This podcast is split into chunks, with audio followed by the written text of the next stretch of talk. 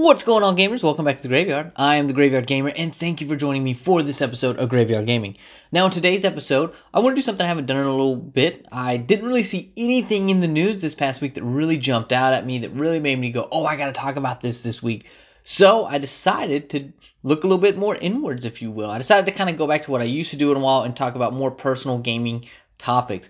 And in today's episode, I want to look at my favorite franchise games. Now, what I mean by that is here are some of my favorite franchises, but here is the favorite game in that franchise. And then I will talk about my graveyard shift, which is a little bit different this week, to be honest with you.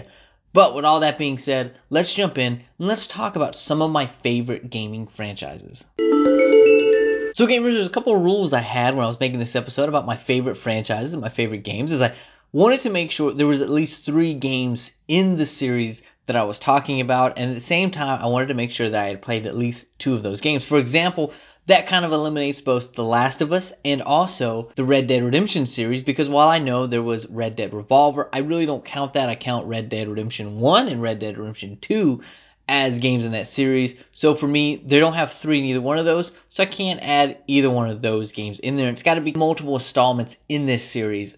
So with that being said, I also wanted to say that I've actually done a lot of franchise episodes, a lot more than I thought when I was kind of crafting this episode. So if you want to know what my favorites of the Grand Theft Auto games, or the Metal Gear Solid games, or the Hitman games, or Batman Arkham, Yakuza, and Uncharted, please go check out those franchise episodes. They'll kind of break them down for you, what I loved about each one, and you'll get an idea of which one is my favorite in those series. I just didn't want to recover those when I talk about those in much more detail in those select episodes as well. So, in this episode, we're actually going to start off with Assassin's Creed. And I know this this is actually a franchise that I have an entire countdown and a ranking of my favorite games. But the reason I'm putting it here is over the summer I finished up Assassin's Creed Valhalla and I proclaimed Assassin's Creed Valhalla had become my favorite of the Assassin's Creed universe. However, as things tend to do, the more I thought about it, reflected upon it, I realized I was kind of still in the hype of beating that game. And while I definitely would say that game has become my number two game, my number one game in the Assassin's Creed franchise is still Assassin's Creed Syndicate. And the reason I say that is there's just so much I love about that game. First off, I love Jacob and Evie. I love that dynamic they had where they were on the same page, but then they were totally not on the same page.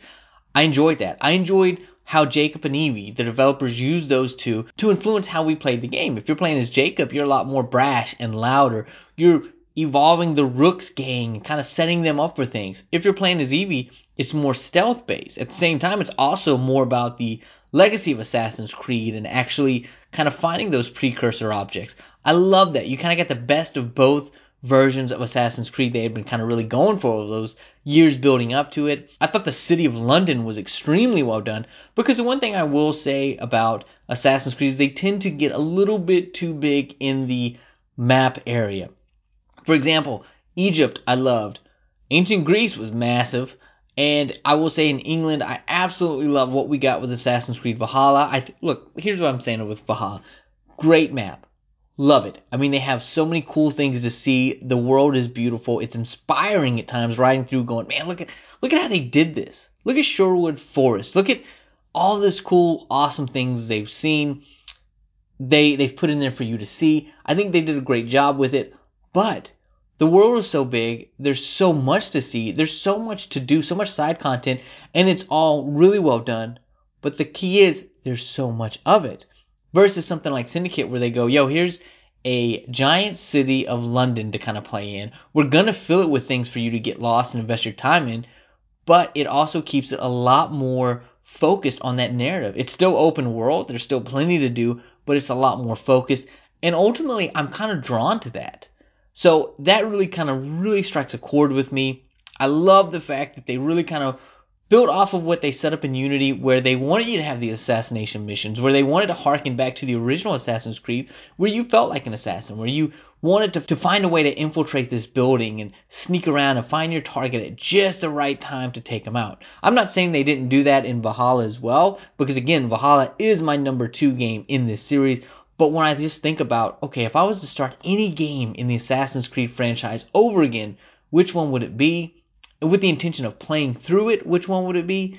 it would have to be Syndicate. I just absolutely love this game. Let's move right along. Let's talk about the Tomb Raider franchise. This franchise has been around for a long time. I remember being uh, preteen, man, maybe 14. I can't remember when the first game came out. Maybe I was 15. And I just remember being in Staples, of all places, and seeing the PC version of the original Tomb Raider and going, man, I want to play that. And then in 1997, I get my first PlayStation 1 and I keep thinking about wanting to play Tomb Raider, but I never get around to it. Eventually, I get to play it, and I just remember holy crap, these tank controls are hard to control.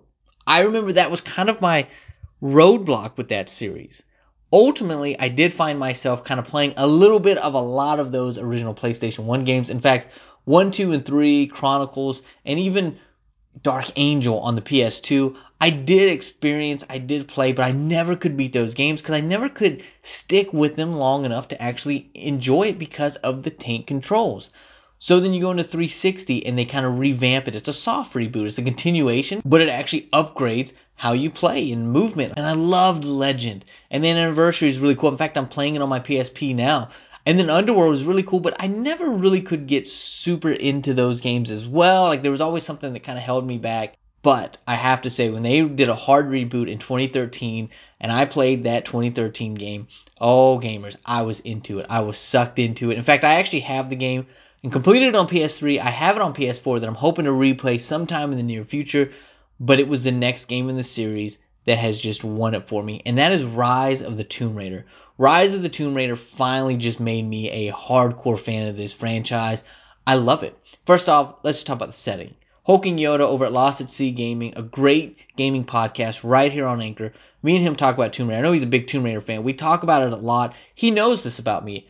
I love a world that has a lot of forest in it. I don't know what it is about exploring a forest, but a forest in a game just gets me. Like I'm into it. I think I'm slightly fearful of forest in real life, you know, like the woods and the creepiness of what's in there, what kind of monsters in this woods. But in a game, it's just so much fun. Plus, you also have that creepiness, which they actually get into in Rise of the Tomb Raider with some of the DLC. But you can also set traps. You can also go vertical and hide out in the trees as you're trying to take out enemies and stuff. And I just was there for that. I loved it. Whereas Hulk and Yoda, he absolutely loves worlds that are set in water and whatnot. So just kind of a little comparison between him and I on that. But I loved it. I mean, I absolutely loved what they did with Rise of the Tomb Raider. Then you had the story that I was so into. I love a good game. One of the things that I love about the Indiana Jones series, I should say, is the religious artifacts that he goes after in Raiders and The Last Crusade. It just makes it so connecting. Like, oh man, these are these are really cool. In Rise of the Tomb Raider, it's very similar. Like there's a religious cult up there, but they're very welcoming. You instantly like the people and you want to help them. And their leader, you find out, has these strong religious ties to their beliefs, and you go, man, like I actually like this guy. Like I want to help him out. He's a good dude and you have a good set of villains and Trinity is there and it's just an organization that you love to want to just stop. Like you know what I mean? Like you really want to stop them from getting their way. I love that about it. Was super hyped into this game. Loved every minute of it. Loved the DLC. I mean, I remember when I got done with the game because I didn't get the game when it first came out. Unfortunately, it came out as an Xbox exclusive. So I ended up getting it a year later on PlayStation 4. I didn't start until January of 2017, and when I did, I played through it and I was like, "Oh my word, this is amazing."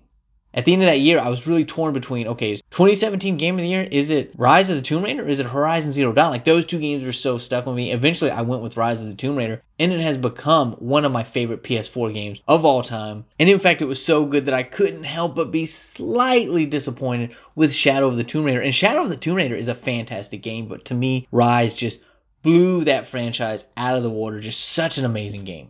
Now, gamers, I have actually talked about WWE games. I have two whole episodes dedicated to like the last two decades of WWE games, but I want to talk about my absolute favorite one here. And to me, it is WWE 13. And the reason I say that is very simple.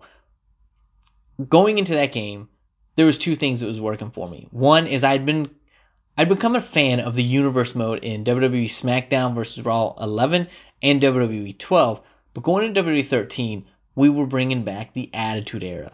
Now you had the current day rosters of like Sheamus and CM Punk and John Cena, Daniel Bryan, all that fun stuff. But we were also going to see the return of Stone Cold, Shawn Michaels. We were going to get the three faces of Foley. We were going to get The Rock. we were also going to get DX and like the DX version of Triple H. We were going to get the New Age Outlaws, and that's an instant seller for me. The APA, like so many different awesome characters that I went, man, I bet I can really make a fantastic universe mode blending these two worlds together. And gamers, it might just be for me, but I absolutely loved my universe that I built. Like I would sit there and I would have to write it out and I would have so many thoughts. I'd be playing these games and have specific storylines going and wanting matches to go certain ways that I was so wrapped up into it that I played the game for a solid year almost daily.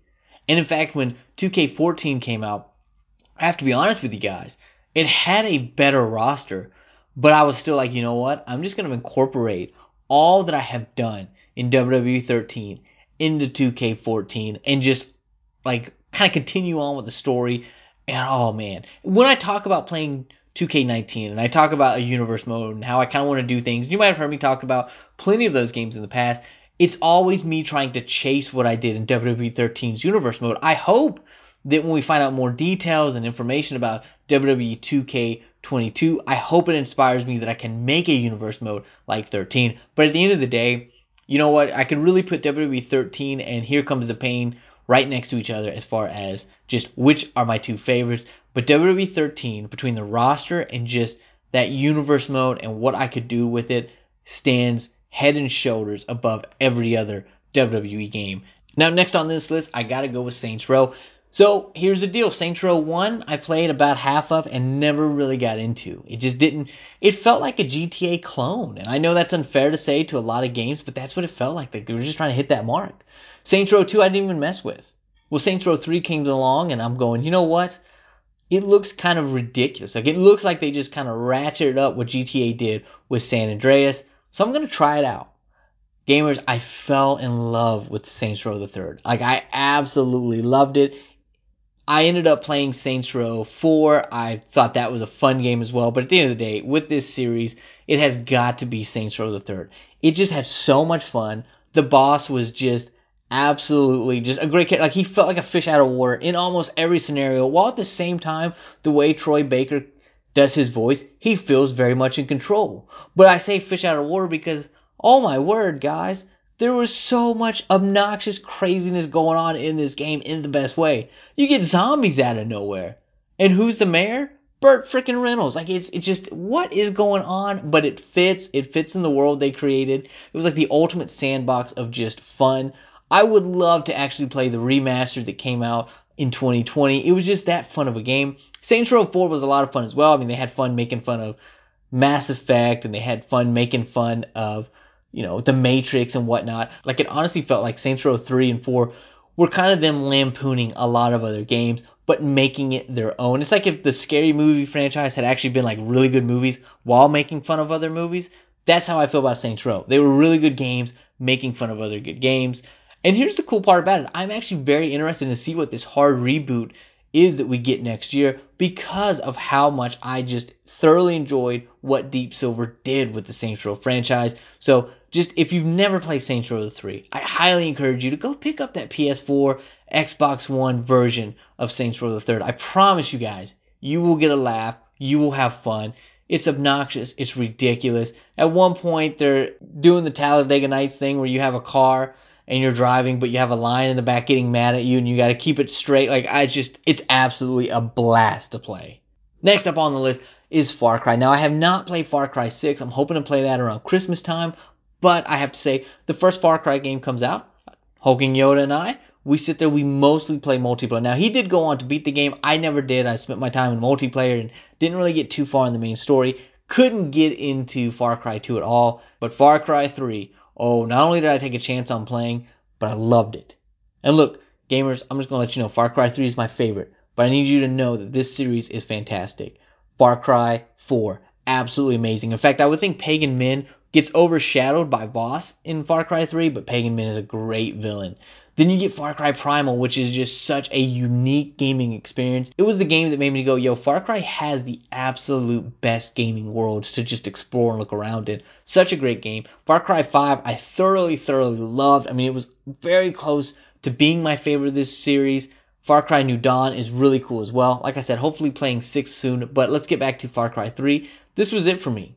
I mean, this is the game that took you down the rabbit hole. If I can steal an analogy, since Far Cry 3 loves to compare itself to Alice in Wonderland, if you play along, you might catch those clues, but it's just such a great game. It's absolutely amazing. Like, first off, you're Jason Brody, you're a college frat kid, you end up on this island and things go south bad.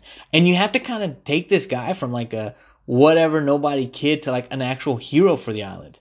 On top of that, you have all these outside influences like, whoa, who are you going to side with? What are you going to do? Are you going to help your friends? Are you going to help this tribe? Really cool stuff. A crazy ending depending on your choices. And I have to be real with you. Let's be honest. That villain, Vaas, captivating. Captivating. Vaas is the kind of screen character that can only be comparable to Heath Ledger's The Joker. Like, whenever they're on screen, they steal the scene. I am absolutely shocked that it has taken them to Far Cry 6's DLC to bring Vaas back because it is such an amazing, amazing character. Uh, I can't wait to see what they do with that DLC, but yeah, I mean, there's so much fun with Far Cry. Like, look, I love Far Cry 5 and, and New Dawn, and I still enjoy taking out Outpost, but this is the game that made that fresh and new, and the different ways you unlock things and finding different caches. Like, this was the game that really kind of said, yo, this is it. And I'm not a guy that loves first person shooters. I love the Far Cry series. And it's all because of Far Cry 3. And lastly, gamers, I want to do a franchise episode, so that will come out pretty soon. But like I've said before, I want to replay God of War 2 and 3 soon. So today we're going to look at my favorite of the God of War franchise. And I got to tell you, it is the 2018 game. Right now, without having played 2 or 3 in over 10 years, I got to say it really came down to God of War 3 and God of War 2018. But having just replayed God of War 2018, getting that platinum, spending more time in that world, just the emotion between Atreus and Kratos is just on a different level than anything we'd seen in the previous games.